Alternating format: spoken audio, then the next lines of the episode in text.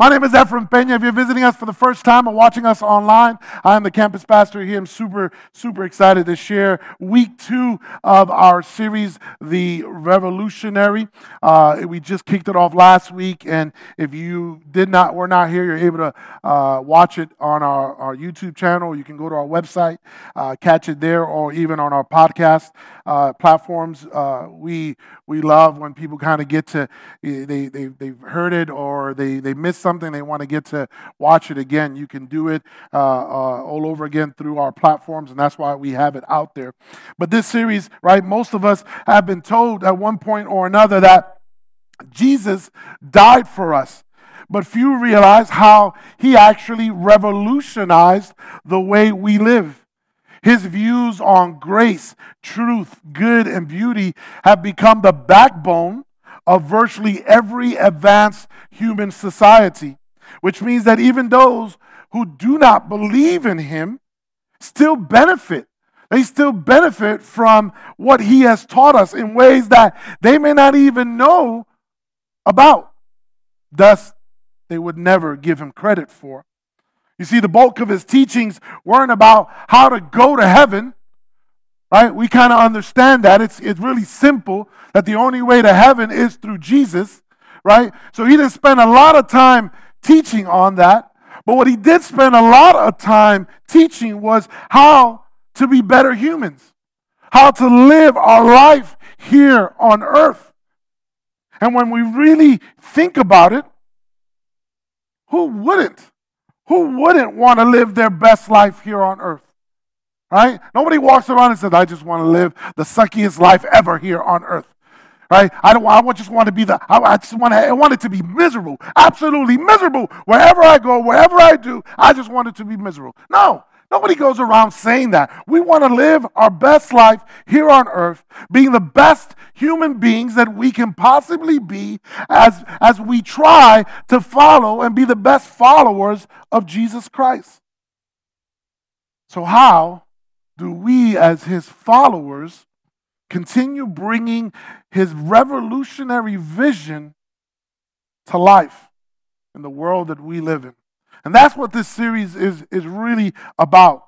Last week, we talked about how he revolutionized grace.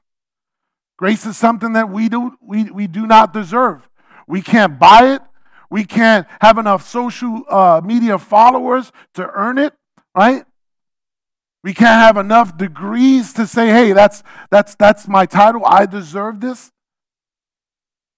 So it is freely given to us by him he has revolutionized this understanding of what grace is. It is giving something to someone they do not deserve. And when I think about this again, it blows me out of the water because the deep, the deep things of God aren't academic. They aren't scholarly, right? There's not enough degrees out there that can help you be better at being who Jesus is if your understanding is it's really all about what we learn as opposed to understanding that this is really about the intimacy between you and God. That this is really about your dependency, your relationship with Jesus. In fact, we should be after his heart, not just his mind. Does that make sense? And that's what we learned last week. And if you missed it, you can watch it again on our channels, our social media channels. But let's talk about another revolution that Jesus started. And that is the revolution of truth. A revolution of truth. Let me ask you this.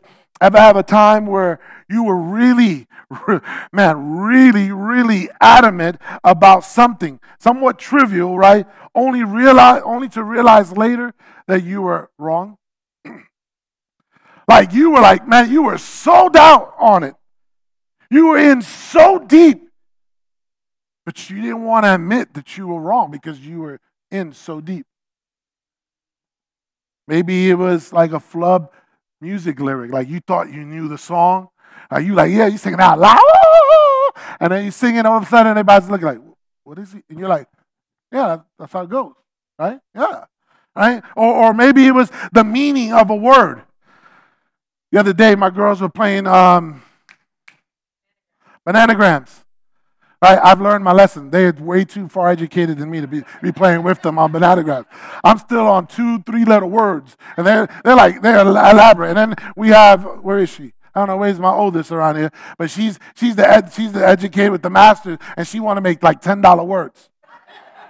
like we're still trying to learn how to spell that word, let alone find out what it means. So we're playing the well, not we. They're playing the games, and there's a battle going on because someone says, No, that's a word. No, that's not a word. No, it is. It's a proper word. It's a no. No, so there's a battle. And I go, Listen, let the judge, let the judge come out and speak. Alexa!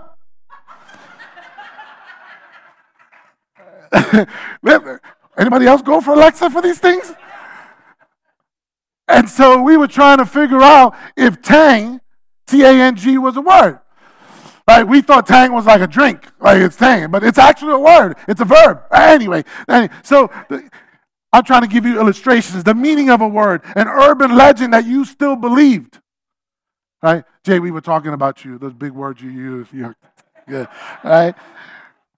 You see, all of us have had moments where we were totally convinced, we were 100% certain that we were right about something only to discover later how really wrong we were. But we weren't lying. We weren't lying. We, we were just mistaken. We thought we had the truth. And I find it funny how much we don't want to admit when we're wrong. How much we struggle admitting that we're wrong. Even when the thing that we're wrong about isn't really that big of a deal. Like a crumb drop. Who dropped the crumb? Not me. Not me. Somebody dropped the crumb. No, not me. It's not that big of a deal, guys. It's a crumb. No, it, it wasn't me. It wasn't me. Right? People just don't like to admit that they're wrong when there's very little at stake, when most people really don't care. But we care. We care so much that we don't want to admit to it. And then there's another category of things where it's not that we don't want to admit that we're wrong, but that we feel like we cannot afford to be wrong. You know what I'm talking about? In fact, most of us, the cost, for most of us, the cost for us is so high that we can't even admit that we're wrong to ourselves. Because even entertaining the, the possibility would mean questioning our identity, would mean questioning our sense of security, our favorite hobby, our reputation, or previous investment.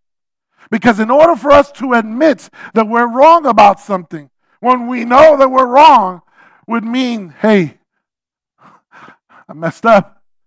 Right? I messed up.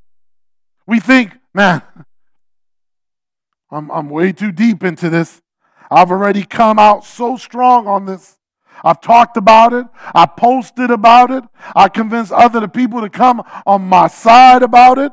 This stance has kind of become a defining characteristic uh, about me, right? It's part of how I, I want people to think of me. I've invested time and money on this. There's no way I can peel off the bumper sticker from the car right now. I'm invested, I'm fully in it. So, no, uh uh-uh, it ain't happening. I cannot, cannot be wrong. I won't be wrong. Church, there's a name for this. It's called sunk cost fallacy. This is when a person is reluctant to abandon something they've invested heavily in, even after it's clear that doing so will be beneficial to them. Anybody been there, done that before? Basically, we realize that being wrong about this means rethinking a lot of things. And uh-uh, we can't afford to do that. It's going to be way too uncomfortable. It's going to be way too embarrassing. It's going to be too costly in order for me to hit the rewind button back up and say, hey, this part, I admit I was wrong about it. We need to figure out a different way to do it because we've invested way too much into it. But here's the thing, church.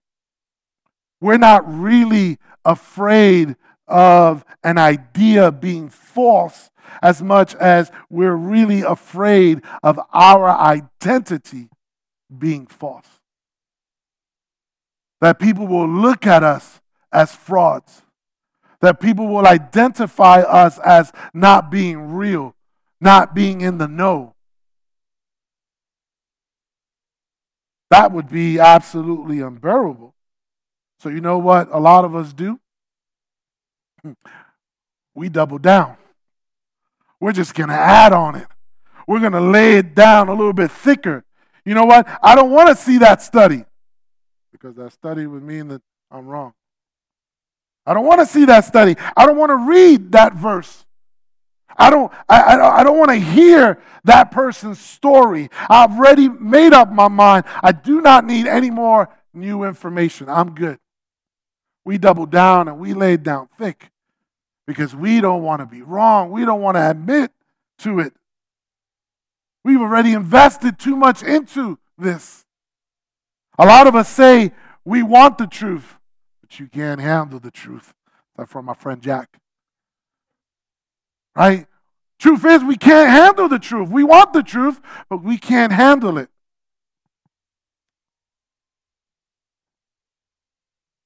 So, do we do we really want to know what's true, or do we just want someone to kind of affirm what we already think is true? I want you to think about that for a second. Do we want to hear the truth, understand the truth, apply the truth, live out the truth? Or do we want just to be surrounded around people that are kind of kind of say, yeah, you're right. You're right the way you think, the way you're going about it. For a lot of us, if we're honest, it all depends. It all depends. All of this brings up a very important question. If you did want to know what's true, how would you find that truth? If your goal was to get to the truth, how would you go about finding that truth? Are there things that are true for everyone, or is everything kind of subjective? Is, is there such a thing as the the truth? Right? Is there such a thing as the truth, or is there just your truth and my truth which is really whatever we think it is. Is that how we are choosing to live life? Well, you have your truth, and I have my truth, and I'm going to keep going this way, and you're going to keep going that way. And, and if we're really honest, the truth is what we want it to be, not what it really is. And that's how we're choosing to live our life. Because the truth of the matter is the essential truth is the facts. The essential truth is the facts. But what about alternative facts? what about those? Is that even a thing? And who decides what are the facts? Right? So now, as we dig in deeper to try to find the truth, we're trying to uncover and we keep opening up more rabbit trails in this truth. So, what is the truth? Where do we find the truth?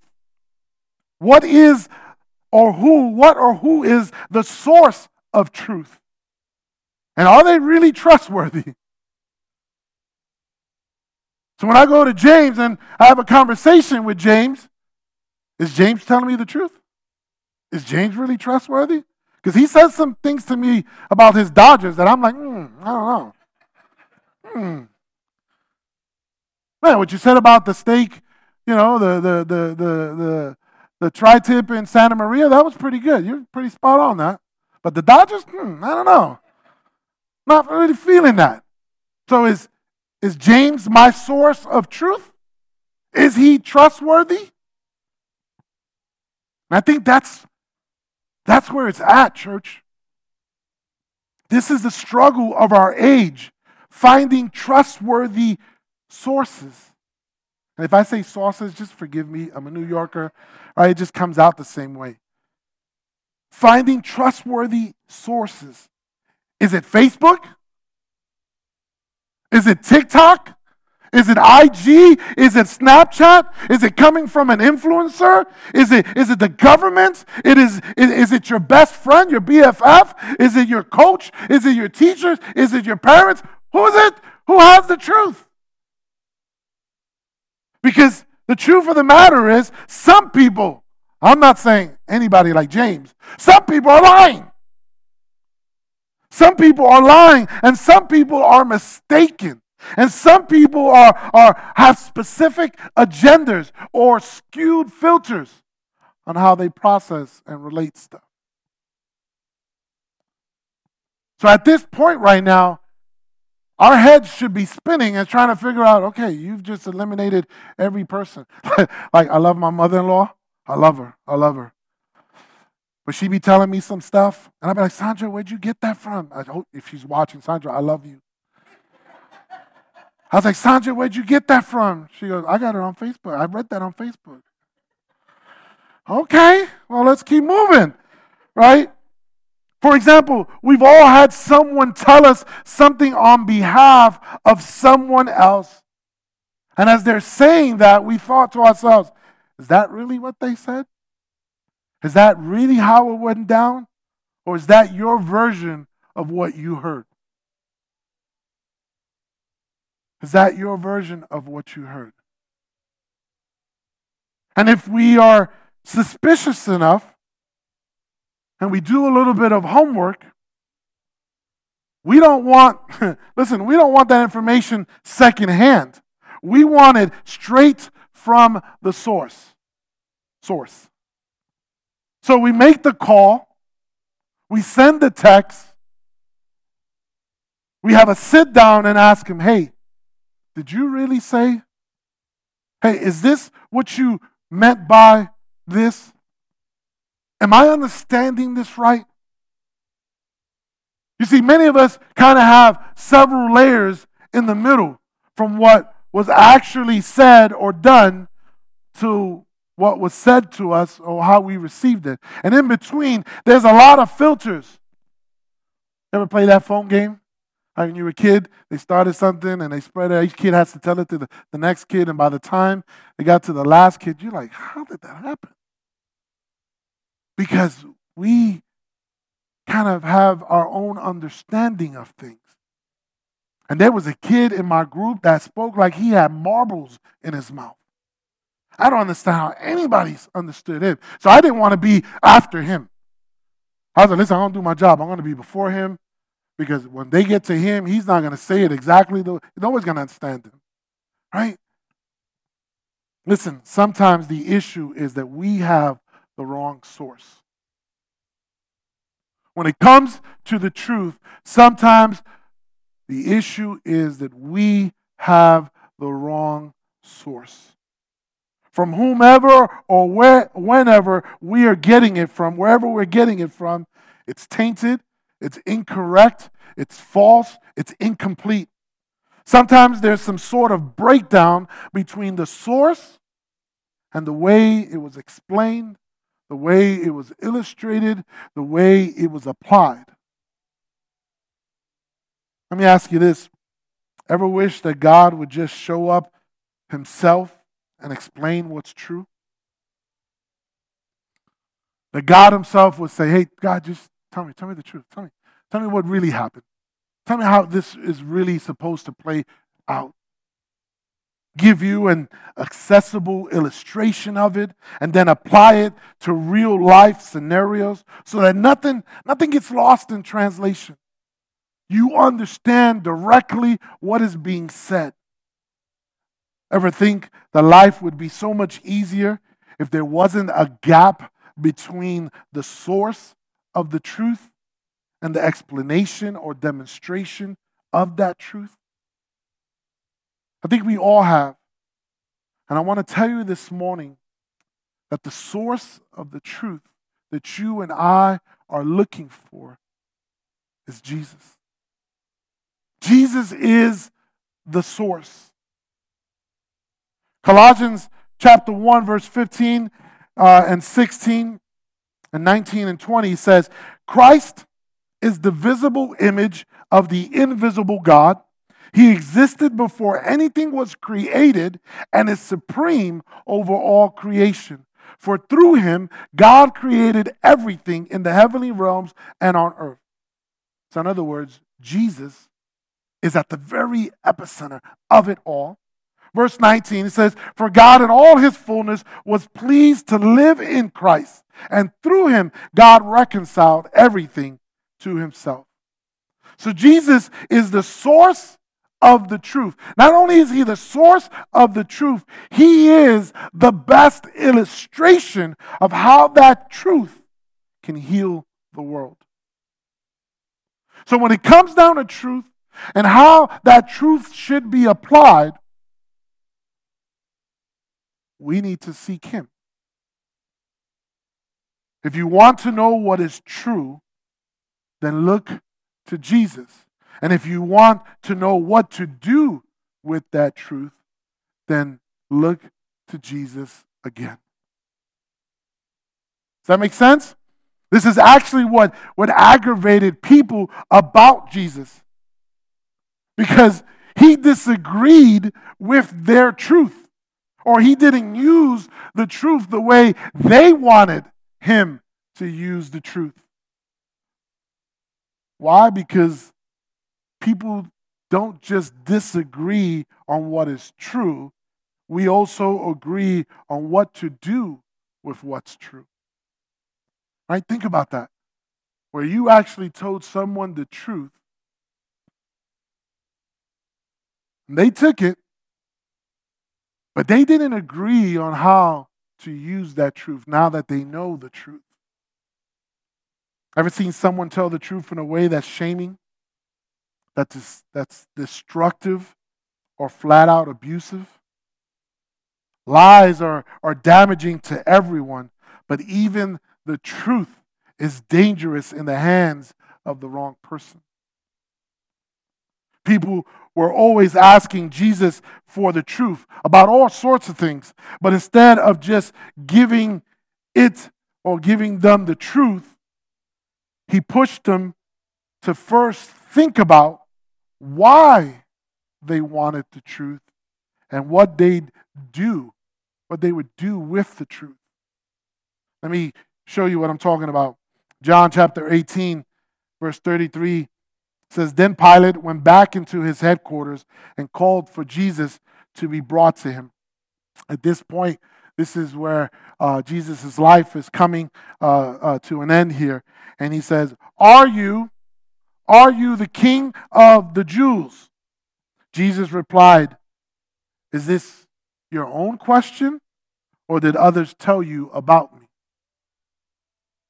The dude is asking Jesus a question, and instead of answering him, Jesus is now asking another question. This is classic Jesus. To the frustration of everyone around him, Jesus never seemed to answer the questions that he was asked. He almost always redirected the conversation. Was, was he avoiding the subject or was he really being wishy washy? Was, was he afraid to take a stance? I, I don't necessarily think so. I think he used the question to cut straight to the heart of the matter. Here, he's essentially asking Pilate, Why do you want to know? Why do you want to know? He's not being difficult or trying to play any kind of mind games here. He's trying to get to the question behind the question. Understand what I'm saying? He's trying, he knows that there is something behind that question. There's a reason why you're asking this question. Because our questions, church, don't drop out of thin air. When we have questions, it's not like, uh, oh yeah, let me ask you this. No, they don't drop out of thin air. They were already there, right? They come from somewhere. They're motivated by something. And Jesus always seemed to want us to know what. What is motivating that question? Why did you bring it about? What brought on that question that you're asking? Jesus' most common curiosity was, Why would you ask me? Why would you ask that of me right now? It wasn't that he didn't know the answer, because Jesus knows it all, but that he wanted to see if the one asking the question was self aware enough to know the answer. Do you know? Do you know what drives your questions? Do you know what drives your question? The right question is better, church. The right question is better than a good answer. Asking the right question is better than a good answer. Why? Because questions clarify. Questions clarify, they expose what you're hiding, even from yourself.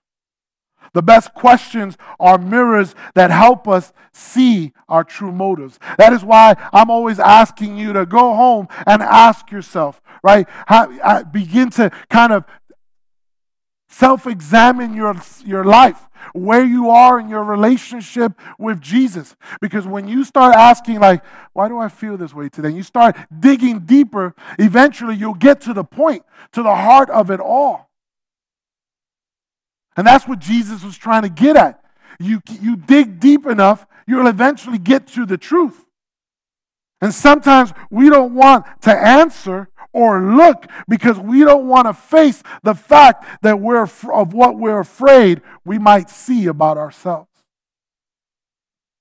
So when I give you that kind of applicational uh, part of it, you go home and you don't do it, more often than not, you don't do it because you don't want to know the truth. Dun, dun, dun, dun.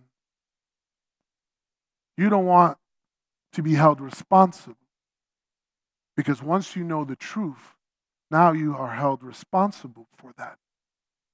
And so some of us leave here saying, you know what? That was a great word. That was a great message. Didn't apply to me or anything like that.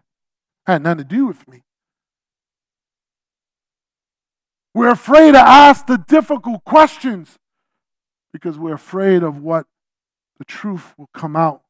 Pilate does what a lot of us do. He avoids Jesus' questions altogether.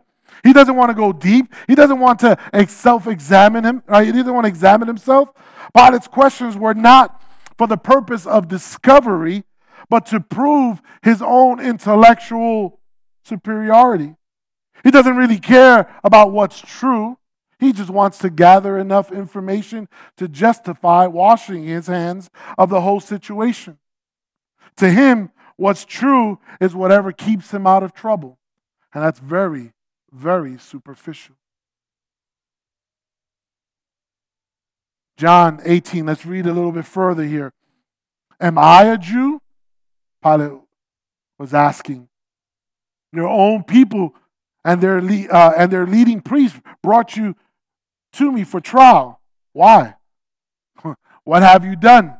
Jesus answered, My kingdom is not an earthly kingdom. If it were, my followers would fight to keep me from being handed over to the Jewish leaders. But my kingdom is not of this world. Pilate said, So you are a king. Jesus responded, You say I am a king. Actually, I was born and came into the world to testify to the truth. All who love the truth recognize that what I say is true. What is the truth? Pilate asked. Then he went out again to the people and told them he is not guilty of any crime. Pilate asks Jesus point blank, What is the truth? And essentially, that whole conversation is Jesus' way of saying, You're looking at him, buddy. I am the truth. I am the truth, right? You see, Jesus insisted truth is found in a person and not a set of principles. Ooh. For all of my scholarly. It's not just in the set of principles, it is found in, in the I am in Jesus. John 14, 6 says, Jesus told him, I am the way, the truth, and the life. No one can come to the Father except through me. And if you want to know what truth, what is true, then look to Jesus. Look to Jesus. And if you want to know what to do with the truth, look to Jesus. These are things we like and don't like about this. Sometimes we rather reduce truth. We rather truth be reduced to a black and white principle.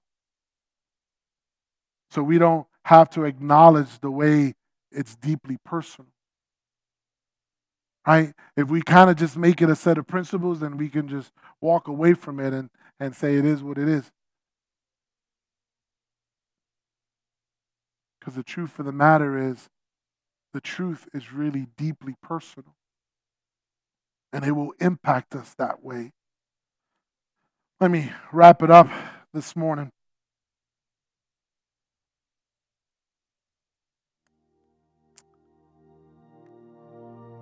When we think about the fact that this is nearly not the truth is not about black and white principles that this is really a intimate personal thing then we can understand for Jesus the purpose of truth isn't just to know the right information but to experience personal transformation. Because that's what the truth does for us It's not just about learning facts that one plus one is two, because we were told that. But it's understanding why it is that way. And how do we get to that solution? And when we begin to apply that to our very own life, when we seek and desire the truth, and understand that it is not about black and white principles, but that this is really life transformation. It will take you to another level in your relationship. He said it this way in John 8. Jesus said to the people who believed in him, You are truly my disciples if you remain faithful to my teachings. And you will know the truth, and the truth will set you free. The truth will set you free. He's not talking about intellectually knowing random truths about the world. He's talking about internally, internalizing, right? Knowing the truth about yourself, about who He created you to be, of how He wants you to live your life here on earth. Ever learned something about yourself that was hard to hear but changed everything?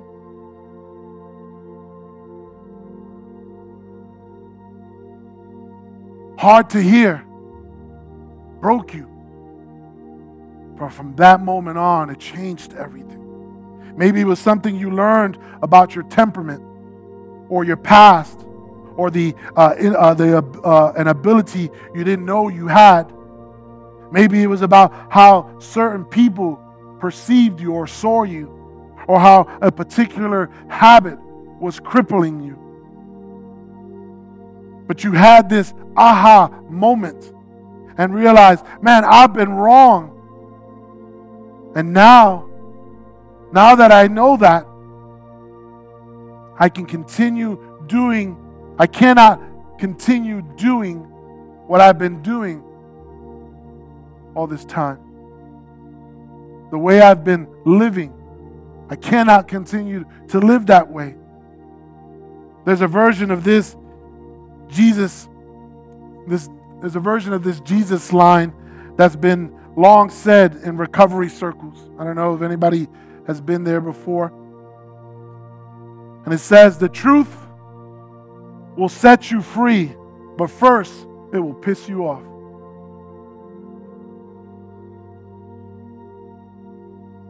There's something that deeply resonates about that when you kind of understand it and kind of take a deeper look at it. Why? Because learning that you've been wrong often means that you're going to have to take action to make things right. Oh, Nelly. Because once you, the light has been shined on the truth, you have no choice to begin to take moves or make moves to get it right, to make it right. And the humility required to do that often means suffering a painful ego death. And we hate that, church. We hate when our pride gets hit, when we have to put our ego down. There are few things we Americans avoid more than having to publicly swallow our pride. But, church, an inability to admit that you're wrong is a reliable way to ensure you're probably wrong. When you cannot admit that you're wrong, and that is a good sign that you are probably wrong. One of Jesus' first followers said it this way, 1 John 1. If we claim we have no sin, we are only fooling ourselves and not living in the truth. Church, sin means missing the mark or not being accurate. So you could read it as if you act like you're never wrong, you're lying to yourself and you've totally missed the point. The point of what? The point of a genuine search for the truth. Because it's always about learning and growing and evolving. It's about being a follower of Jesus, to be more Christ like. Jesus said in the process, right? So the process feels like dying to yourself or dragging a cross around. He also said that doing so is a daily process, something we have to do every single day. And that's something that we don't want to do, we don't like to do, which is why a lot of us prefer to, say, to stay shackled to a lie. Because we cannot handle the truth. So here's your homework Ask yourself is there something I want to believe that isn't supported by how Jesus lived? If there's something, is there something in your life right now that you want to believe that isn't supported by how Jesus lived his life? Because if Jesus really is the unfiltered source of what is true, then as his follower, you have no choice but to take action on it. To do as Jesus did, to follow his steps. If you discover Jesus had a different view, check this out. If you discover that Jesus had a different view on how you handled your money than you do, would you start budgeting differently?